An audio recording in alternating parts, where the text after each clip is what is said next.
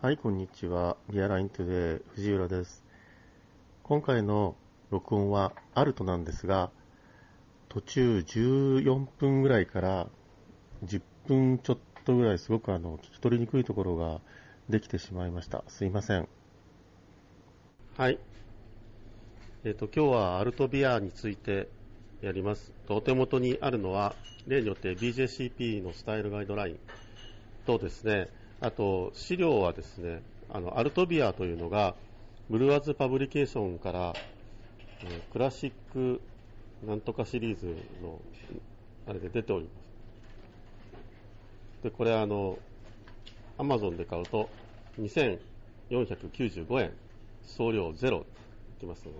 そんな無茶な、あれですよ、値段じゃないです。15ドルですかね、14.、14.95ですから、まあ安くはないですね。ま倍にはなってません。では、BJCP からやりましょうか。BJCP のスタイルガイドラインにおけるアルトビアはですね、えーカテゴリー7、アンバーハイブリッドビアというところに入っておりましてですね、アルトビアは現在2つあります。で、1つは7の A のノーザンジャーマンアルトビアと7の C のドゥッセルドルフ Altbier でして、えーこれは違うスタイルとなっております。まず7の A の Northern German Altbier ですね、アロマほのかな、ほのかな malty、時として grainy なアロマ、 Northern ホップの、えっと、 noble hop aroma は低レベルから全くなしと。非常に抑えられたエステルを伴う clean なラガーキャラクター、ダースなし。で、外見は light copper から light brown 長期の低温コンディショニングにより非常にクリアで、えー低レベルから中間レベルのホワイトによる持ちの良い泡があります。フレーバー、苦味はかなりあるがスムースで、時として甘みを伴うリッチでビスケットのような軽いカラメルのようなモルトキャラクターにバランスしております。あ、苦味がですよ。苦味が、あのその、このようなモルトキャラクターにバランスしております。しばしば苦味の残るドライなフィニッシュがあります。クリーンなラガーのキャラクターはかすかな硫化物と非常に低いレベルまた全く感じられないエステルを伴います。非常に低いレベルから中間レベルの noble hop flavor、ダイアセチルはなしです。mouthfeel は medium light から medium body。medium light からミディアムのボディですね。中程度から強めの carbonation でスムースな mouthfeel です。全体的な印象は非常にクリーンで比較的苦いビールではあるが、あモルトキャラクターとバランスするデュッセルドルフのスタイルに比べて、一般的には色が濃く、時としてよりカラメルっぽく、通常はより甘く、より苦味が少ないと。デュッセルドルフのスタイルに比べてですね、このノーザンジャーマンアルトビアは、まあ、色は濃く、甘みが強く、苦味は少なく、カラメルっぽい。えデュッセルドルフ以外で作られているほとんどのアルトビアがノーザンジャーマンスタイルだそうです。ほとんどはシンプルに苦味の柔らかいブラウンラガーのような感じではありますが、あブラウンラガーなんですが、まあ、比較皮肉にもアルトは古いタイプの醸造、過去エールを示し、アルトビアという言葉が生まれていますが、時としてこの言葉は、このノーザンジャーマンアルトビアに対しては、えー不適切で正確ではないことがあります。でこれらデュッセルドルフのスタイルと同様に低温で発酵され低温でコンディショニングするエールです。あでもあのラガーであることもあるみたいですよ、えーというのはですね原材料典型的にはピルスナーモルトをベースに low color roast カラーモルトまたは dark crystal、Munich や Vienna を少々少量を使うことがあります。 noble hop、えー通常高発酵の lager yeast を使うそうなので、えー yeast はラガーであることがあるそうですで市販例としては DAB、Traditional。あの DAB っていうのはドルトムントですね。ドルトムントなんとかかんとかです。の略です。ハンネアルト。シュエルマーアルト。グローリッシュのアンバー。それからアラスカアンバー。これアラスカアンバーは、今はどうか知らないですけど、多分、確か昔は少なくともあの、アルト、アルトビア、アルトビアスタイルとか、アルトスタイルビアとかが、そんなことが書いてあったと思います。ラベルに。えっ、と、ロングテールエールっていうのは、あれですね、そこになんか、タップハンドルがありますんでしたっけ？ロングテールエールって。あ、レッドテールエールです。オッタークリークのカッパーエール、シュマルツアルトっていうのは知りません。えオッタークリークはどこでしたっけね？なんか、ニュージャージーかどうかじゃなくて。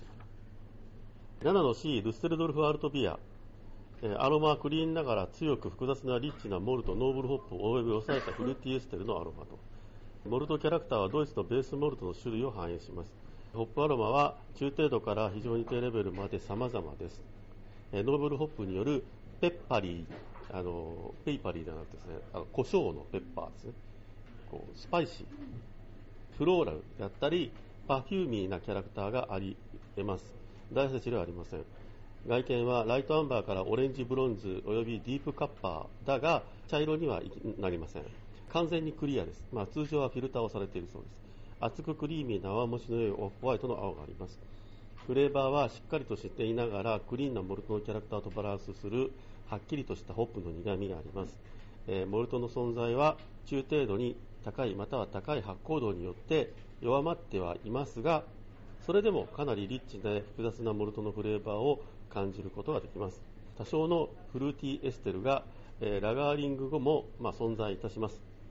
ホップの苦みと複雑なモルトを反映する長く残るミディアムドライからドライなビタースイートまたは nutty なフィニッシュがあります。ノーブルホップキャラクターは中程度から低レベル。ローステッドモルトのフレーバーはいや荒々しさはありません。ダイヤセチルはありません。いくつかのイーストは、え sulfury なキャラクターをつけます。軽いミネラルキャラクターがフィニッシュに見られることがあるが、まあ、なきゃいけないというわけではないです。見かけの苦味レベルは時として高レベルのモルトキャラクターにマスクされることがあります。もしフィニッシュがそれほどドライでない場合には苦味が弱めに感じられている場合があります、えー、マウスフィールはミディアムボディ、えスムース中程度から中高程度のカーボネーション。アストリン JC は低レベルからえ感じられないレベルでフルフレーバーなビールであるにもかかわらず、えデュッセルドルフのブルーパブではセッションビールとして飲まれるのに十分なライトな感じがしています。全体的な印象はよくバランスの取れている苦いながらモルティーでクリーンスムース高発酵なアンバージャーマンエールと。歴史、えルッセルドルフの伝統的なスタイルアルトは英語で言うとオールド。古いスタイルの醸造えつまりラガーが一般的になる前に一般的だったエールを意味します、えラガーイーストが分離される前の時代に多くのラガー的なキャラクターを持っているビルでした。最良のサンプルはドゥステルドルフのアルトシュタートっていう地区があるんですけども、まあ、これは英語風に言うとオールドタウンにブルーパブが林立しております。これはあの行ったことがありましてあの通りがあるんですけど右も左も大体アルトのパブがえ非常に林立してますなんていうんですかね、えーと、例えばその神保町とか秋葉原とかですね、かっぱ橋とか浅草橋のように、一つの業種が集中して街を形成するという例は日本にしかないのかと思ってたら、あドイツにもあるということが分かりましたね。あここの通りはほとんどが隣も隣も隣もみたいな感じで、まあ、そこまでそこまで密集はしないんですけどあのかなり、えー、一つ一つ次の隣も一つ次の隣もみたいな感じであのアルトの、えーと醸造をやっているパブがたくさんあります。で、ここら辺はですね、一般的にあのビールというとアルトを示しておりまして、これ、ね、あの、ずいぶん前なんですけど、出張でドゥステルドルフとケルンの間くらいのところに行ったことがあるんです。で、そこに行った時に、そこの、まあ、会社の人に、えー、割と何回もあのドゥッセルドルフに連れてってもらったり、ケルンに連れてってもらったりしたんですけど、デュッセルドルフとケルンの間にある町なんですが、そこでもなんかその辺りで作っているアルトがあって普通にレストランに入ってビールのメニューっていうと普通に一番上にあるのはそこの地元で作ってるアルトなんですよね。であのドイツっていう国は行ったことがある方は分かるかもしれませんけどナショナルブランドっていうのはほとんどない。あの日本からドイツ行くときっとどこ行ってもベックスはあるだろうとかなんかレーベンブロイはあるだろうとかって言ったらあそんなものはありゃしないですね。メニューに載ってません。であの乗ってるのは普通にそこら辺にで作ってるアルト。で普通ビールっていうとアルトが出てくる。で多分ケルンに行くとあの普通にビールっていうとケルシが出てくると思います。一説によるとカリフォルニアのチコに行って普通にビールっていうとシェラネバダが出てくるっていう話がありますがまああのそんな感じです。でドイツっていうのはそのあまりにも小さい醸造所を大切にしてきたおかげでナショナルブランドが育ちませんで対して。えまあ多少はあるんだとは思うんです。あのなんだっけ。えっ、ー、とばなんだっけ。あのよく F1 のスポンサーやってるラガーとかなんかは、まあ、ナショナルブランドなんだとは思うんですが、ああとその、あれ、バイチェンとかは割とナショナルブランドがあるかもしれないんですけど、まあ、あんまないんですね。で、ドイツでどこに行っても飲めるビールは何かっていうと、ハイネケンとかですね、カールズバーグとかですね、輸入ビール。国産ビールでどこ行っても飲めるビールはあんまないような印象を受けました。1回しか行ってないので大したことは言いませんけど。あとあの地域ごとに、まあ、ビールも違うんですけど、まあ、んまり、まあ、あのさすがにバイゼンっていうのはデュッセルドルフの辺りっていうのは北ドイツになるんで南のスタイルっていうのはあんまり売ってはいないんですけどさすがにあのバイゼンとかは一応売ってはいる。レストランに、まあ、あるところにはある。でもあのここにあるあのプレッツェルありますよね。ああいうのはデュッセルドルフとか行ってもほとんどない。ああいうソフトプレッツェルっていうのは南の文化で北ではない。そんなものは食べない。というふうに言われます、ま、あでも置いてあるところもあるんですよ。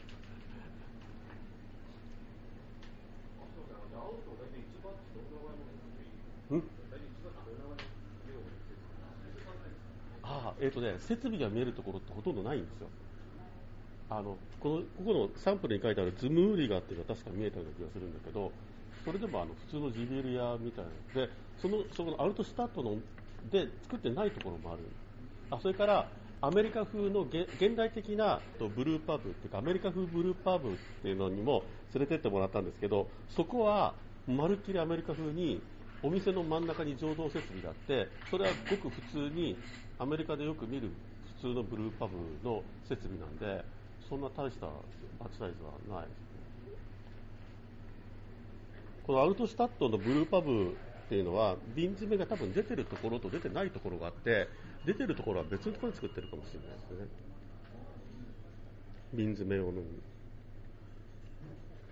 であの酒屋に行ってもここら辺の酒屋はあるとは何種類もあります。まあ、当然ですけど。コメント、リッチなモルトにバランスする苦いビールで低温で発酵で、だいたい15.6度から18.3度、そんな高いとは思えないですね。あ、低いとは思えないですね。多くのエールよりもクリーンでスムーズですと。スムースさを出すためにラガリンを行います。一般的な派生形として、これは読めないんですけど、スティック、英語、英単語だとシークレットだそうなんですよ。スティッスティックアルトというのがあり、普通にアルトに比べてわずかに強く、より色が濃く、リッチで、より複雑であり、IBU は60ぐらいまで上がっています。通常ドライホップされ、長期間ラガーリングされます。それから、あの、デュッセルドルフじゃなくてミュンスターっていう街があって、このミュンスターのアルトは一般的に低比重、低アルコールで酸味があり、色は薄い、薄くて、まあ、薄いどころかゴールデンで、かなり小麦が入っている場合があります。でスティックアルトとミュンスターのアルトはエントリーするならスペシャルカテゴリーにすることここにしちゃだめです原材料穀物は様々ですが通常ドイツのベースモルトを使用。通常はピルスナーまたはミュニックです。さらに少量のクリスタルチョコレートブラックモルトを色調整に使いますえー、時折いくらかの小麦を使用することがある。でスパルトホップが伝統的ですが他のノーブルホップを使用されます中程度の炭酸塩の水。クリーンで高発酵のエールイーストステップマッシング、デコクションマッシングが伝統的でバイタルは1.046から1.054 FG1.010 から1.015で IBU35 から50アルコールは4.5%から5.2%市販例としてはアルトシュタットのブルーパブで有名なのはこのズムウーリガーっていうあとは読めません。えっとなんとかかんとか。その他の例としてはディーベルス。これあの今輸入やめちゃいましたよね。月経館が輸入してたんですけどシュロッサーアルト、これがあれですかね、鍵鍵のマークのやつですね、それとフランケンハイムアルト、でこれは輸入されてて、えー、今日は買ってきてあります。ということで、こちら。先ほどもちょっとありましたが、アルトビアはですね、えーと、アルトというのは英単語でいうとオールドに当たりまして、つまり古いスタイルのビール、つまりラガー以前のビール、つまりエール。マルトビアはクリーンで苦味がそこそこの強いビールで、あ苦味がそこそこ強いビールで、ラガーが一般的になる前に、ラガー的要素をいくつも持っていたビール。つまり、そのラガー以前のエールは、あ非常にそのフルーティーであったり、華やかであったり、濁ってたり、クリーンじゃなかったりあんまりそういうのはそれはそれで良くないんですが、えー、そのいわゆるラガーのキャラクターであるクリーンでスムースなクリーン、クリーンなキャラクターであったり、えー、非常に高い透明度であったりっていうようなものをラガー以前からエールとエールでありながら持っていたスタイルがあると。でアルトビールのラガー的要素としては低温で発酵させることとラガーをすることによって出ますあの低温はさっき見たけどそんな低温じゃない。まあこれ一番最後にイーストの話が出てくるその時アルトの歴史、えーと、約5万年ぐらい前にルスベル郊外にはあのネアンデルタール人が住んでいたそうで、えー、まあ大昔から結構賑やかな土地だったらしい。で、このネアンデルタールというですね、えー、ムスルブルの近くに実際にネアンデルタールというネアンデルタールの人の骨が発見されたあの土地がありまして、土地の名前。で、そこはなんか今博物館みたいなのを立ってるみたいですネアンデル渓谷なんでしょうか、そんな感じのか、それとネアンデルタール。で、えーと、ネアンデルタール人は3万年前に説明してしまったんでですね、ビルは多分作ってなかったと言われております。あのネアンデルタール人は我々の先祖ではホモ・サピエンスの先祖とは全く別系統のあの人類と言われていましてあ地球はかつて知的生命体が2系統全く違う生命があるんですね。これが珍しいのか珍しいのか全然わかんないですけど、とりあえず片方は絶滅してしまいました。残念ながら。えーと、紀元前1000年ぐらいは、えーと、ゲルマン民族が、まあ、住んでるんですけど、自然に入っている穀物からビールの醸造が始まります。え醸造は日々の生活に重要なものとなっており、ゲルマン民族の伝説や神話に取り込まれていきました。えー、その一つとして、カレバラっていうのは別にゲルマン民族の神話じゃないんですけど、フィンランドの民族的土地っていうのがあるそうで、これは実はものすごい最近、19世紀の超最近の話なんですが、でもそれが元になっている話っていうのは、昔からの伝承を集めてきて、えーと、まとめた人がいて、それがカレワラっていうのを作ったんですけど、あそれによるとですね、なんと400冊にわたってビールメイキングのことが書いてあったんですが、世界の創設、創造に関しては200、つまり世界の創造の倍の量のビールの作り方があるこちらはゲルマン民族によって伝えられたとされている北欧神話なんですが、北欧神話によるとですね、空は巨大なクルーケトルで、大臣コールするのはブルーマスター。で、えーと、雷はソウルがケトルを磨いている状態で、雲っていうのはワート似てる状態なんです古代、古代のは、ドイツのエールはほぼ黒で、あの粗く引いた穀物で作られたパンをもつもとっと壊れたようなやつとかけらから作られています。スターチコンバージョン、要するにその、でんぷんを調理するっていうのは、パンを焼くときに、パンを焼くの別で、えー、おそらく起こっていたであろうし、ま甘いパンができている。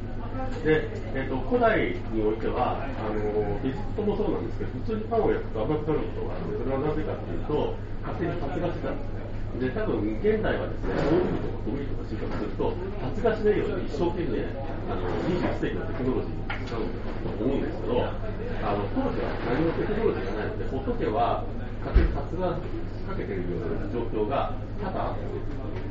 す。例えば、収穫して積んどいたら雨が降っちゃった。あると、自然発生的にモルトは頻繁にできていた可能性があります。できたら甘くなっちゃったんで、じゃあ、ちょっと水につけといてから敷くかみたい。な話もなきにしまって、えー、まあ、そういうことで、えー、甘いパンができていたらしい。で、パンを水に入れた亀に入れて、蜂蜜やハーブで味付けをして、自然発酵させていたに違いないけど、それはエジプトの話は全く同じような気がする。んですでこうして作られたビールはですね、かなりダークで酸っぱくて、えー、麦とかがたくさん浮いていたようなものができてたに違いない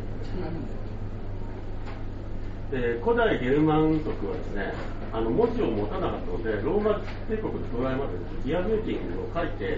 えー、ここはこうだったからこうなった方がいいよっていうのがちゃんと伝わってないので浄土テクノロジーはずっと停滞ずっと停滞してしまったでローマ帝国が第一地方を征服した時にはですねそれぞれ中央ヨーロッパでは知られていなかったですね、あのビールというもの。ブドウから作られていない酒というもの自体が知られていなくてですね、えーと、ローマ人は初めて来日以降、専門的にビールというものを知ります。西暦98年、タキツスによる文献によると、あ彼らは大麦と大麦を発酵してワインみたエキスを飲むようにしている書かれているそうです。ゲルマニアと書かれています。えー、当時のゲルマン族はですね、料理は、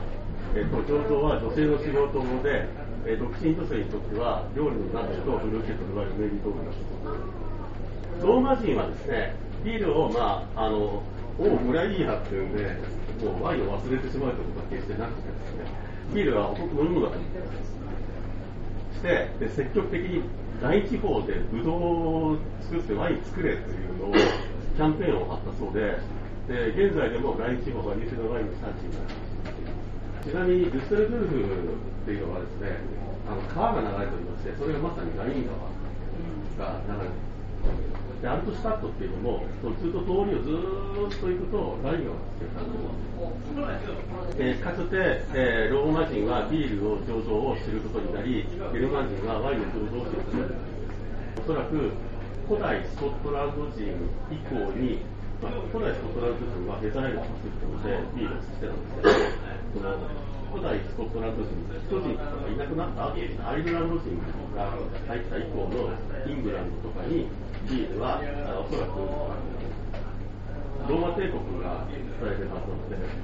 えーまあ、そういうのはローマ人が基本的にはヨーロッパ中にビールを、ビールのワインですけど、まあ、広めて。で次の5世紀でですね封建主義と、えー、新興宗教これキリスト教のことですけどもに基づく新しい社会秩序がドイツに誕生で修道院というものが誕生しゲルマン族の醸造の伝統を受け継いでで修道僧や修道士は教育されていてこの人たちはちゃんと読み書きできるようですねでそれで初めて醸造に科学的なアプローチが持ち込まれます。えいくつかの修道院では修道士や修道女にあの専門職、専業修道、あ要するに、え、聖職者ではあるんですが、日常業務としてビールを作ってくださいっていう人たちが現れてですね、でそして最初のそれが商業醸造が始まります。で当時はですね、すべてドイツ中でエールを作ってすぐにその封建時代のあの君主たちもですね、領主たち、君主たちがですね、えー、醸造産業に参入し、えー、貴族たちがですね、邸宅に、えー、醸造をはい、英語で言うとコート、コートハウスブルーハウス。コートブルーハウス。ドイツ語風に言うと、コクブロイハウスで、これらのビールはですね、商業的には修道院ビールほどは成功成功しなかったそうです。というのはですね、品質が悪くてですね、であのオフフレーバーを隠そうとしてですね、いろんな変なものを入れてた。すすごいとんでもないものを入れてたのがたくさんあって、であまり評判が良くなかった。特にババリア地方のビールの品質はひどく、とうとう1516年にあの例の、えーと、ビール純正令というのが、えー、施行されています。で、ダガーがどうやって対抗したかというとですね、1870年代に冷蔵庫が発明されるまでには、ビールは好きな時に作るわけにはいかなかったですね。でラガーっていうのは低温で発酵させるんで、どうしたかというと、冬に作る。要するに、好きに作れない。ブルーは、まあ、そのそういう温度が発酵に与える影響っていうのを徐々に学習していくんですが、えーと、冬にラガーリング始まって、まあ、ラガーの製造というのが始まるんですがその当時は夏にはエールを作ってたそのでも夏に作るエールっていうのはワイルドイーストで、まあ、当然ワイルドイーストで作る行かれるんですけども、まあ、必ずバクテリアに汚染されてきたビールが必ず出てくる夏のビールの品質がまあまりに悪いために、今度また別のルールができちゃいまして、1553年に醸造シーズンを9月29日から4月23日までとします。これは戦争なんとかデーから戦争なんとかデーですけど、書いてましたけど、割愛します。そのために、冬にエールを作っていなかったババリア地方、まあ、いわゆる南ドイツでは、あのエールは即刻されます。要するに夏ビールを作らないって決めちゃったら夏に作ってたエールが全滅してしまったと。でそれによってババリア地方ではラガー一辺倒になっていますところがですね、えーと、北ではですね南のババリアのルあ一応デュセルドルフとかあのケルンとかっていうのはあの北の方なんですよ。えーと、ババリアのルールはそれほど守られておらずですねそもそも夏はババリアほど暑くなかったので、まあ、そのままベールの醸造はその後も続くことになります。かくてえー、と伝統的なあのあると要するになぜあのラガーの国であるドイツにおいてエールが生き残ったかというとこういう経緯が、まあ、ある。しかなぜエールがなくなかったかっていう、え経緯の気もしますがあのそのそれをうまくくぐり抜けたのがアルトであり、えー、ケルシュであるアルトの材料グレーン。伝統的なアルトのグレーンは、えー、ピルスナーモルト。でこれは非常に色の薄いピルスナーモルトで1から1.5ロビボルトおよびビエナミューニックと。色のか濃いカラベルモルトチョコレートモルトブラックモルトはまあ、ちょっと節約したいなという時に出ないとあんま使わないらしいです。ビエナは非常に色が薄いですけどミニクはそこそこ濃い。5とか6とか。でそういうのを使うおかげで茶色になる。茶色にはならないですね。カッパ。ーで色調節のために濃いのを使うってことは、まあ、伝統的にはしない。伝統的じゃないところはする。えー、水、ルッセルドルフのアルトはですね、ほとんどが平均的な高度の水道水で作られているそうで、CaCO3 の濃度はだいたい215から 235ppm だそうです。で、これは、あごく普通、ロンドンよりもちょっと軽いぐらいみたいです。で、あの、ルッセルドルフの街中の井戸とかだともうちょっと硬度は高いらしい。ホップ。ホップは、多分ドイツのスタイルはみんなそうだのような気もするんですけど、あのノーブルホップを積極的に使いますでノーブルホップの代表的な品種はハラタウ・ミッテルフリューおよびパールスパルトですでスパルトも先ほどのタイルガイドラインに書かれていましたけどスパルトは結構あの伝統的なホップとしてされています。まあノーブルホップでドイツで最も有名なやつってやっぱりハラタウ・ミッテルフリューなんですがあのノーブルホップっていうのはあんまり苦くない苦くなくて、まあ、苦味付けには普通はあんまり使われない現代ではですね使われないようなもんですけどもドイツではそのノーブルホップと言われていてこれもなんか僕もよく知らないんですけどなんか若干なんか特殊なものなんですよね。例えば同じハラータウでもヘルスブルッカーはノーブルホップじゃないんですよね。ノーザンブルワーもノーブルホップではないですね。イーストです。イーストは、まあ、ちょろっと見たら WLT029 ジャーマンエール、えー、ケルシーイーストっていうのがありまして、えーと、 small brewpub of Köln の Germany のこれはワーク、グレート、ジン、ケルシュアルトスタイルビアって書いてケルシュとアルト一緒にしていいのかって気もするんですけども、あのー、これしかない。グッドライトビアライクブロンドハニー、えー、アクセンチュエットホップブレーカー、シミラー、WLP001 って多分カリフォルニアエリストだと思います。えっ、ー、と、ザ・スライト、サルファリン、プロダイフュース、えー、ちょっと若干サルファリーな感じがほんのちょっとだけあると。ウィル・ディスアピア・ウィズ・エイジング中になくなりますよと。えーと、リーのスーパークリーンでラガーのようなエールができます。えーと、アテニエーションは72から78、ザキレーション・ミディアム、えーと、で発酵温度がですね18度から20.6度はまあ低い感じしないんですけど、まあ、そうです16.7度以下ではダメですよ。これは定番商品なんですけど定番商品でないものがあってですねなぜか003っていうのは季節メイ10の えーと2の方がですね2ってついてる割には003なんですけどあのこれをグッドフポー、えーと、ケルシュアルトでジャーマンスタイルペールエールっていうのは何か全然知らないんですけどあのストロングサルファーコンパウンドミルリプロ、えーと will reduce with aging だそうで、えー、ってことはですね、ストロングサルファーコンパコンポーネントがあるとあで、えーと、非常にクリーン、バットウィズモアエステルプロダクションさん、えーと、と029って言ってもさっきのやつですね。これよりはあ ester production があります。で、 attenuation 73から8、これの方はちょっと attenuation 高いです。で、温度はあんま変わらないですね。18度から20.6度、18度から21度ですね。で同じように16.7度以下はやめましょうね。 alcohol tolerance、えー、は medium。でこれも May June の季節ものなんですけど、デュッセルドルフ・アルト・イーストっていうのが一応ちゃんとあって、WLP036、 Traditional Alt yeast from Düsseldorf Germany、えー、 produces clean、slightly sweet Alt beer、ー、 does not accentuate、hop flavor、あ029のようなあホップフレーバーはありません。で、えー、これは若干低いですかね、65から72、72でしょうね。 flocculation medium、fermentation、これも変わらないです。18度から20.6度。えー、アルコール耐性も中ぐらいで変わらない。っていうのを使って、えー、作りましょうということで、では、あの、